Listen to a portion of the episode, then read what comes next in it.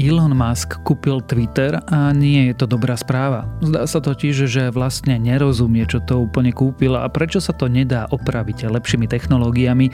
Zaplatil pritom $44 miliárd a my sa dnes na celý tento príbeh pozrieme. Je piatok, 4. novembra, meniny má Karol a dnes by malo byť zamračené, obloha zatiahnutá a radšej sa rovno nachystajte aj na dážď. Meteorológovia predpovedajú, že miestami môže byť aj celkom silný. Denné maxima by sa mali pohybovať medzi 10 a 16 stupňami. Počúvate Dobré ráno, denný podcast denníka SME s Tomášom Prokopčákom. Moji milí Slováci, to som ja, Julo. Vrátil som sa, aby som vás povzbudil. Je tu ďalšia dobrá správa o tom, čo sa na Slovensku podarilo dokončiť. Starému reklamnému baneru po 3 rokoch visenia na billboarde konečne našli nové dobré využitie. Vďaka šikovným Slovákom dostal nepotrebný baner Banskobystrického samosprávneho kraja nový dých. Ženy, prevažne matky v neľahkej životnej situácii, z neho dokončili 55 kusov originálnych tašiek a ruksakov. Za projektom stojí nezisková organizácia Dorka Bex, ktorá pomáha rodinám v núdzi nájsť si miesto v spoločnosti a opäť sa postaviť na vlastné nohy. Dobrú správu o Slovensku pre vás s radosťou dokončila Slovenská spoliteľňa. Budúcnosť je vaša.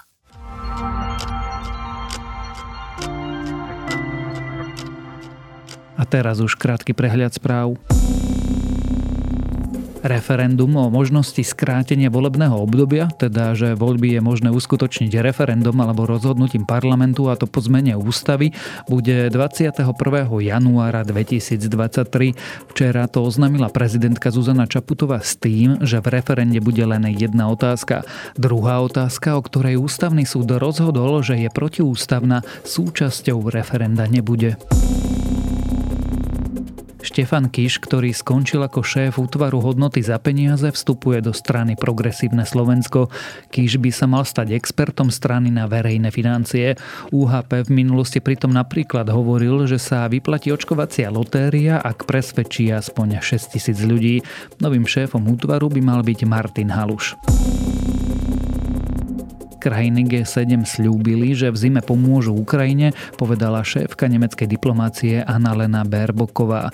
Štáty nedopustia, aby Ukrajinci kvôli ruskému prezidentovi a bombardovaniu energetickej infraštruktúry hladovali alebo mrzli. Nemecko tiež Ukrajine dodá generátory a vykurovacie telesá. Južná Kórea predĺží svoje vojenské letecké cvičenie, na ktorom sa zúčastňujú aj Spojené štáty.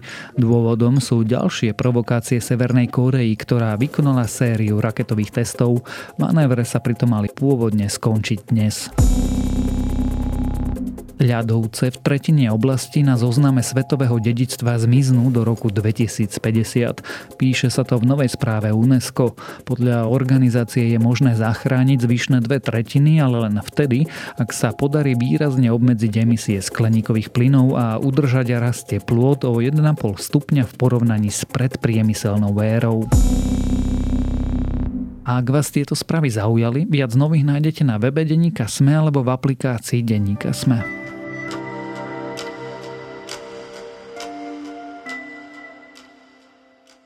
Najskôr bol nespokojný, tak sa Elon Musk rozhodol, že si kúpi celý Twitter, lenže potom sa z vtipu stal vážny zámer, akurát niekde cestou si to Musk rozmyslel. Obchod však už viac menej musel dokončiť a keď sa napokon majiteľom sociálnej siete stal, začal vyhadzovať ľudí, rozpráva o spoplatnení niektorých funkcií a akoby nerozumel, čo to vlastne kúpil.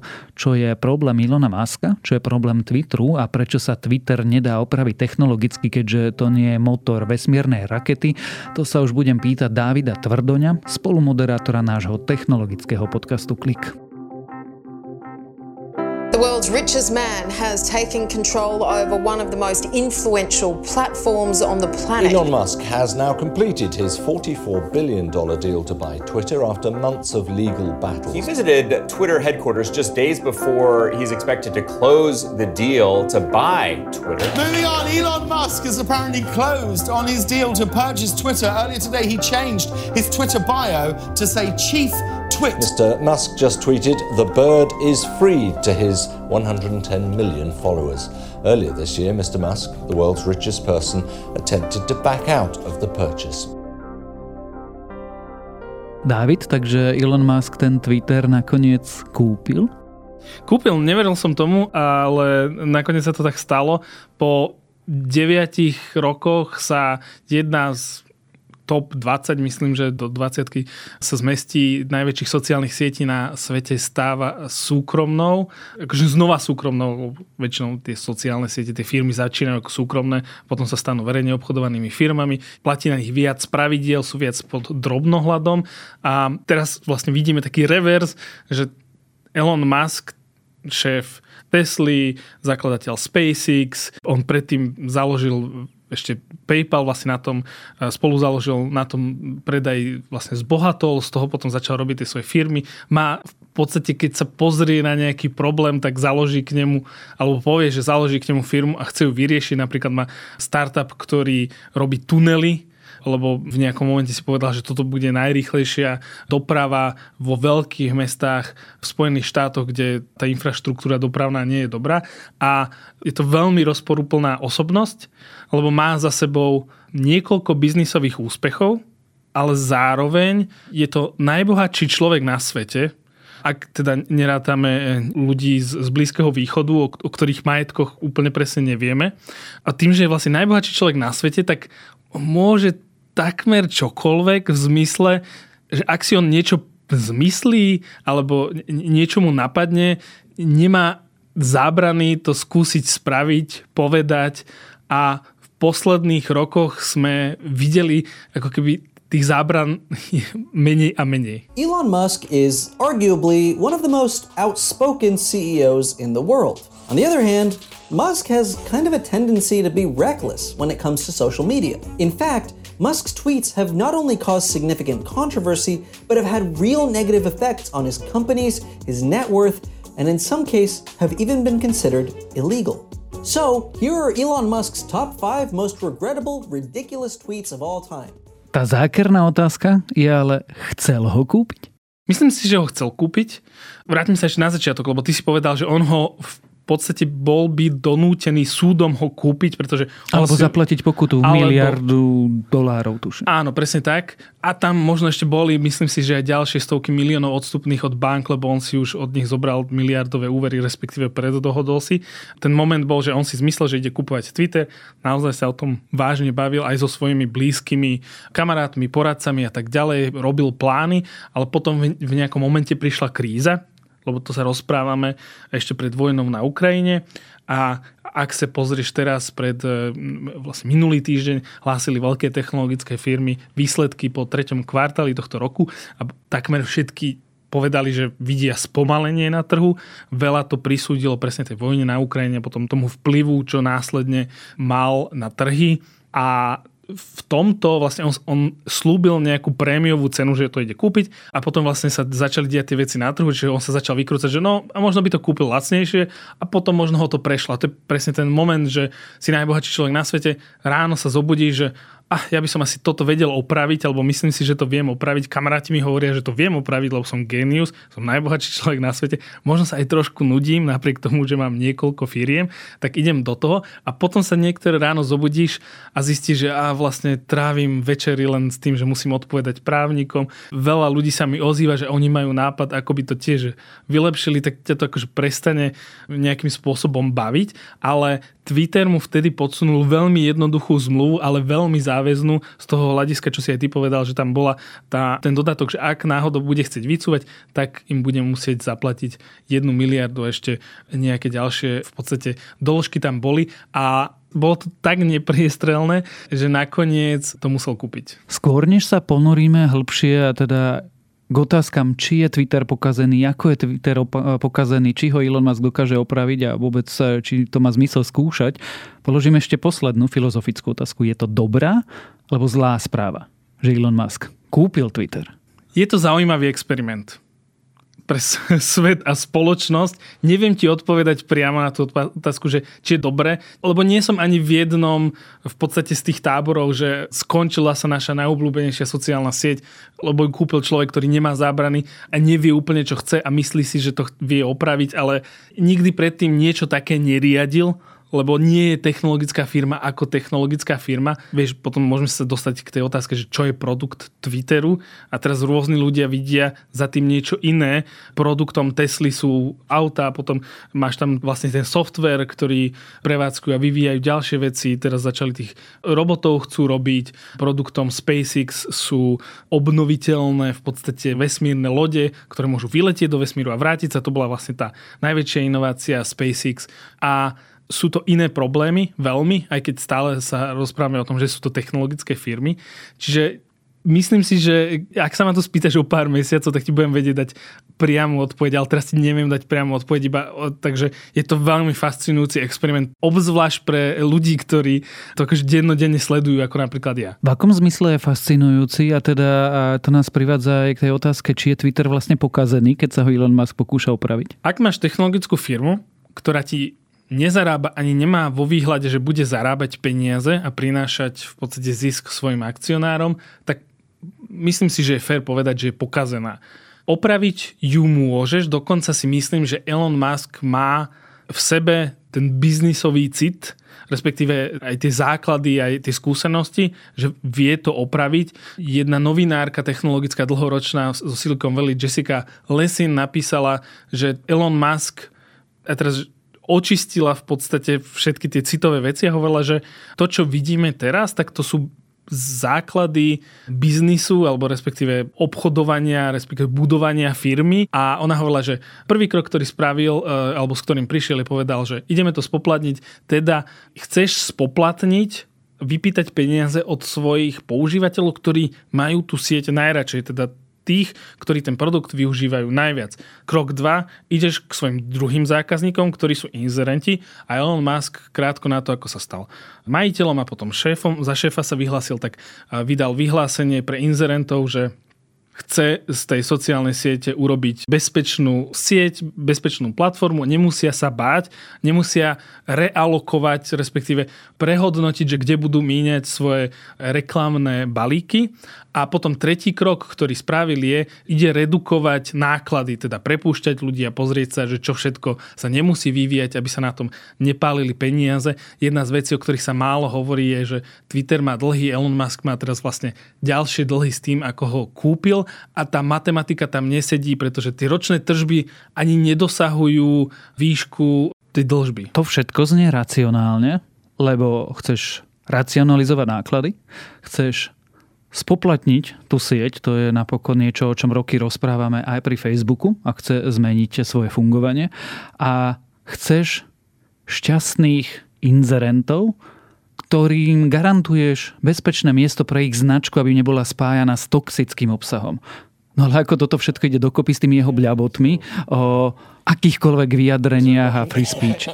Why make that offer? Well, I think it's very important for there to be an inclusive arena for free speech where all... Twitter has become kind of the de facto town square. It's just really important that people have both the reality and the perception that they are able to speak freely within the bounds of the law. One of the things that I believe Twitter should do is open source the algorithm.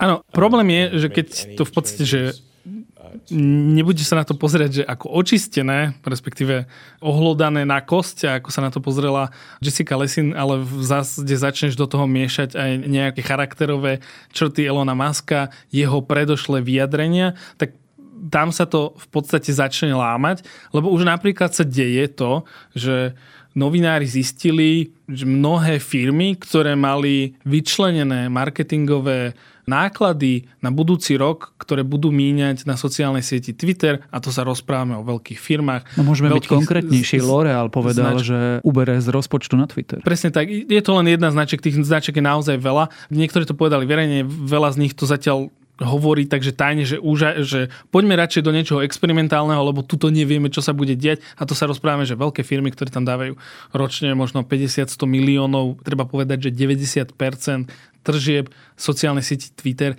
je teraz z reklamy. Čiže tých inzerentov ako keby nepresvedčil, najmä preto, lebo predtým rozprával, že chce z toho spraviť verejné námestie, doslova hovoril public square, na ktorom môže si povedať, kto chce, čo je vlastne ten americký koncept. Problém toho je, že keď bol v Európe Elon Musk minulý rok a stretol sa s eurokomisárom Thierrym Bretonom, tak jemu povedal, že ale chce dodržiavať všetky zákony, ktoré sú v Európe, a už tam tie dve veci sa bijú. Potom máš napríklad ľudí, ktorí radi trolujú čínsky režim, a teraz v Číne má Elon Musk továrne Tesly, robí tam povedzme veľký biznis. Tam určite nebudú radi, keď zrazu bude sociálna sieť, na ktorej môžu si z nich robiť veľkú srandu. A tieto všetky veci sú protichodné. To je ako keď hovorí náš kolega Peter Tkačenko, že politická strana Olano zastáva všetky názory a tým pádom sa nemýli, tak aj Elon Musk zastáva všetky názory a je to metúce. Znamená to, že Elon Musk nerozumie, čo vlastne kúpil, keďže Twitter ako sociálna sieť v skutočnosti nie je technologickou spoločnosťou, lebo jej produktom nie sú technológie, jej produktom sú ľudia.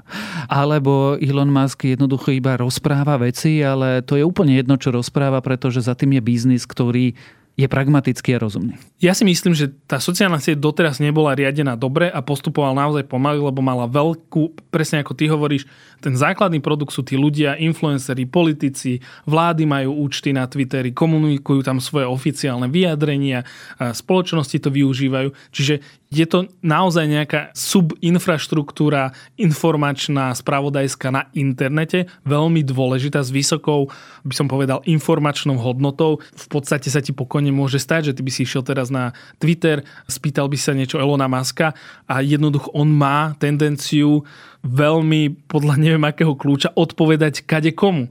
Problém je, že on má proste tendenciu tým ľuďom povedať aj niečo nepekné a potom vyslať na nich desiatky miliónov svojich verných sledovateľov, ktorí by ti napríklad robili zle, až by si musel z tej sociálnej siete odísť.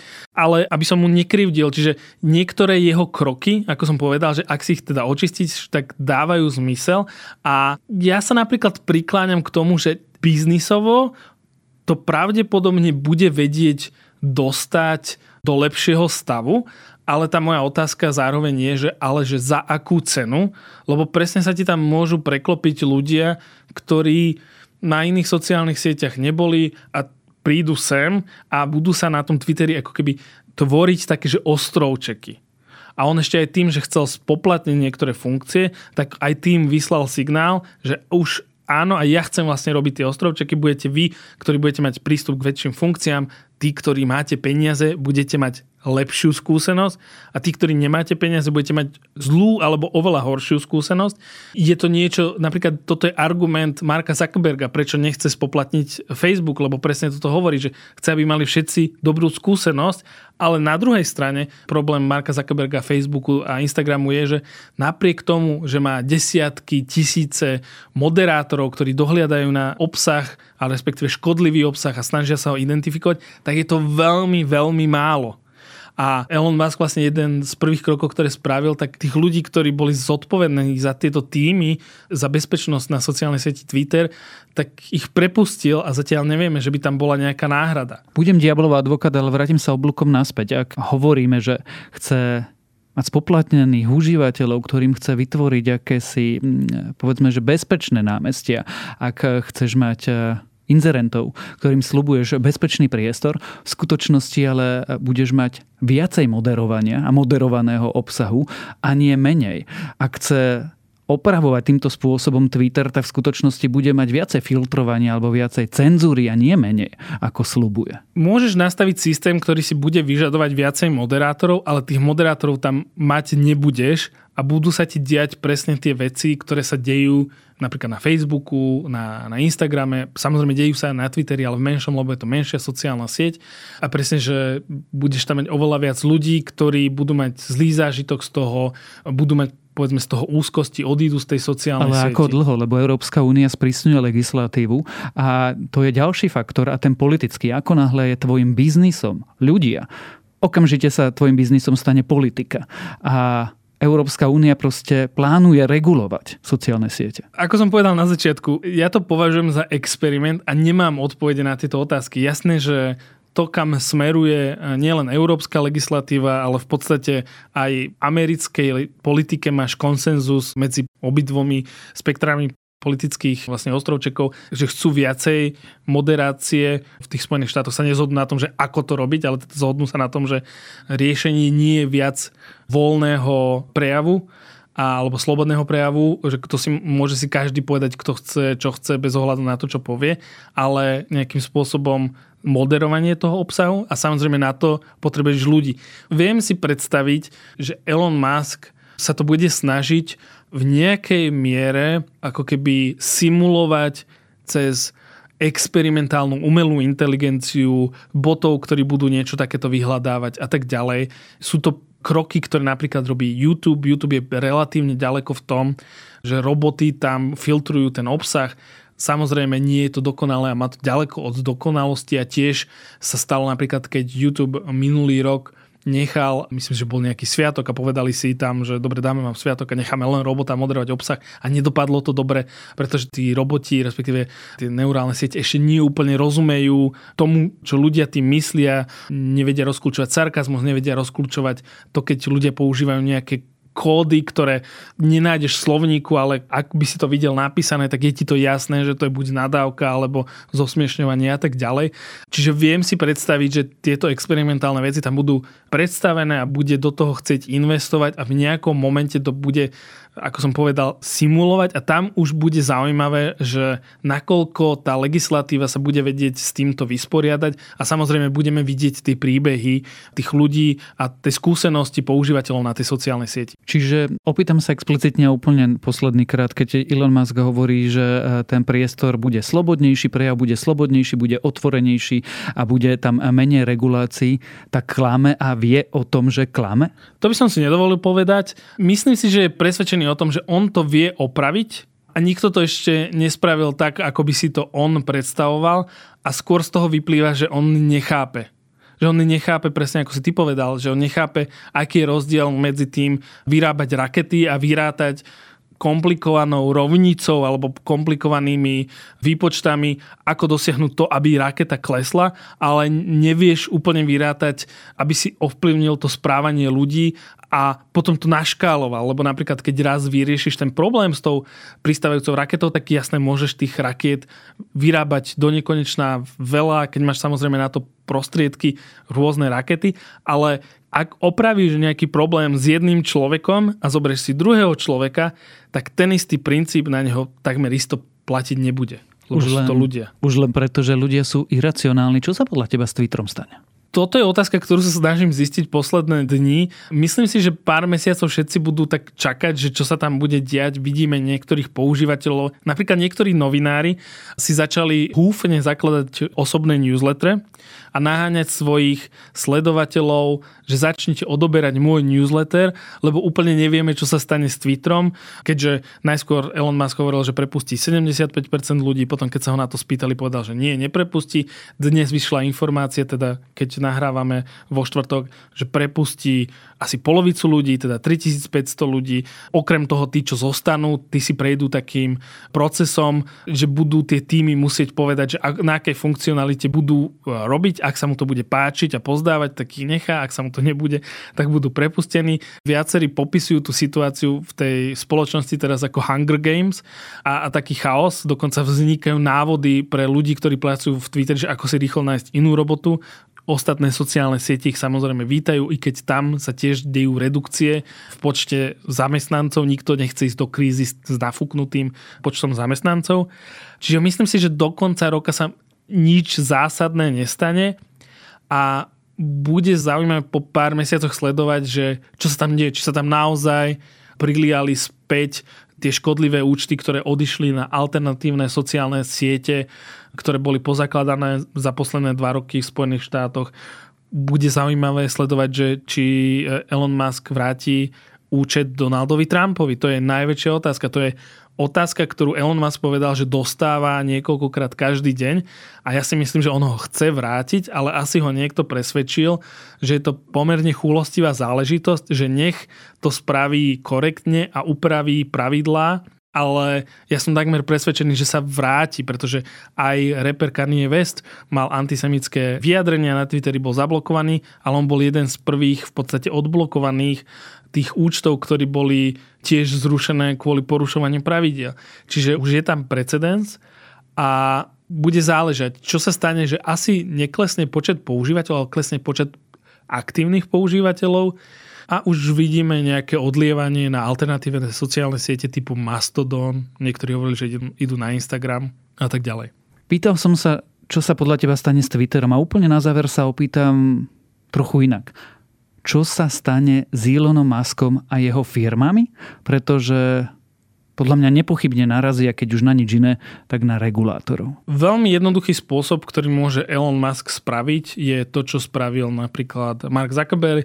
Prestane byť šéfom tej firmy, najmä si niekoho, kto bude šéfom tej firmy a návonok sa bude tváriť, že ja to síce vlastním, ale keď je nejaký problém, budem mať túto priamo šéfa Twitteru, ktorému budem aj verejne vynadávať, aby vlastne tí moji klienti, či už sú to ľudia, ktorí vlastne Tesly a možno sa im nepáči, čo sa deje, možno sú to politici v Číne alebo v iných krajinách, ktorým sa nepáči, čo sa deje, tak bude tam ako keby, môže tam striedať postupne postavičky, ktorým akože zadá to ako výzvu. Ono je to do nejakej miery veľká výzva, zároveň budeš robiť zeleným maskom, pravdepodobne budeš mať akože dobrý plat, čiže môže sa stať, že do nejakej miery sa tam budú recyklovať šéfovia tej firmy, a on ich bude v podstate používať ako také svoje brnenie pred tým okolitým svetom a pokojne môže veľmi zalacno potom, keď sa rozhodne ten Twitter predať. Akože zostanú mu nejaké dlhy a asi z toho nebude rád, ale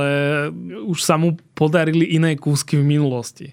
Čiže ja by som sa úplne nebal toho, keď sa mu začne kaziť tie jeho iné firmy, jeho iné obchody, tak on príde s riešením, ktoré minimálne bude navonok vyzerať, že aha, on s tým naozaj nič nemá, že on len zobral akože zlého človeka, ktorému to zveril a nerobí to, čo on chce. Tak uvidíme, budeme to spoločne sledovať. Ja mám také tušenie, že o pár mesiacov sa o tom spoločne budeme aj znovu rozprávať. O tom, ako Elon Musk kúpil Twitter, sme sa rozprávali s Dávidom Tvrdoňom, moderátorom nášho technologického podcastu Klik. Chcete nové SUV ešte dnes? Príďte si poň do Fordu. Populárny model Ford Kuga, s ktorým zdoláte hory aj mesto, je pre vás dostupný ihneď, a to ako diesel, benzín aj hybrid. K tomu možnosť predĺženej záruky a gratis servisu na 5 rokov alebo až do 120 000 kilometrov. Ak podnikáte, vozidlo si výhodne prenajmite a všetky starosti nechajte na nás. Pre viac informácií a okamžite dostupné vozidlá navštívte Ford.sk.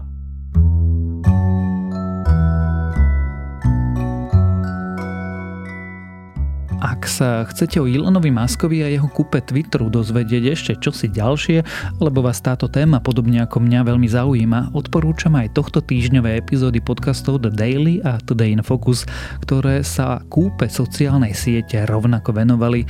A to je na dnes všetko. Dávajte na seba pozor a majte pekný víkend.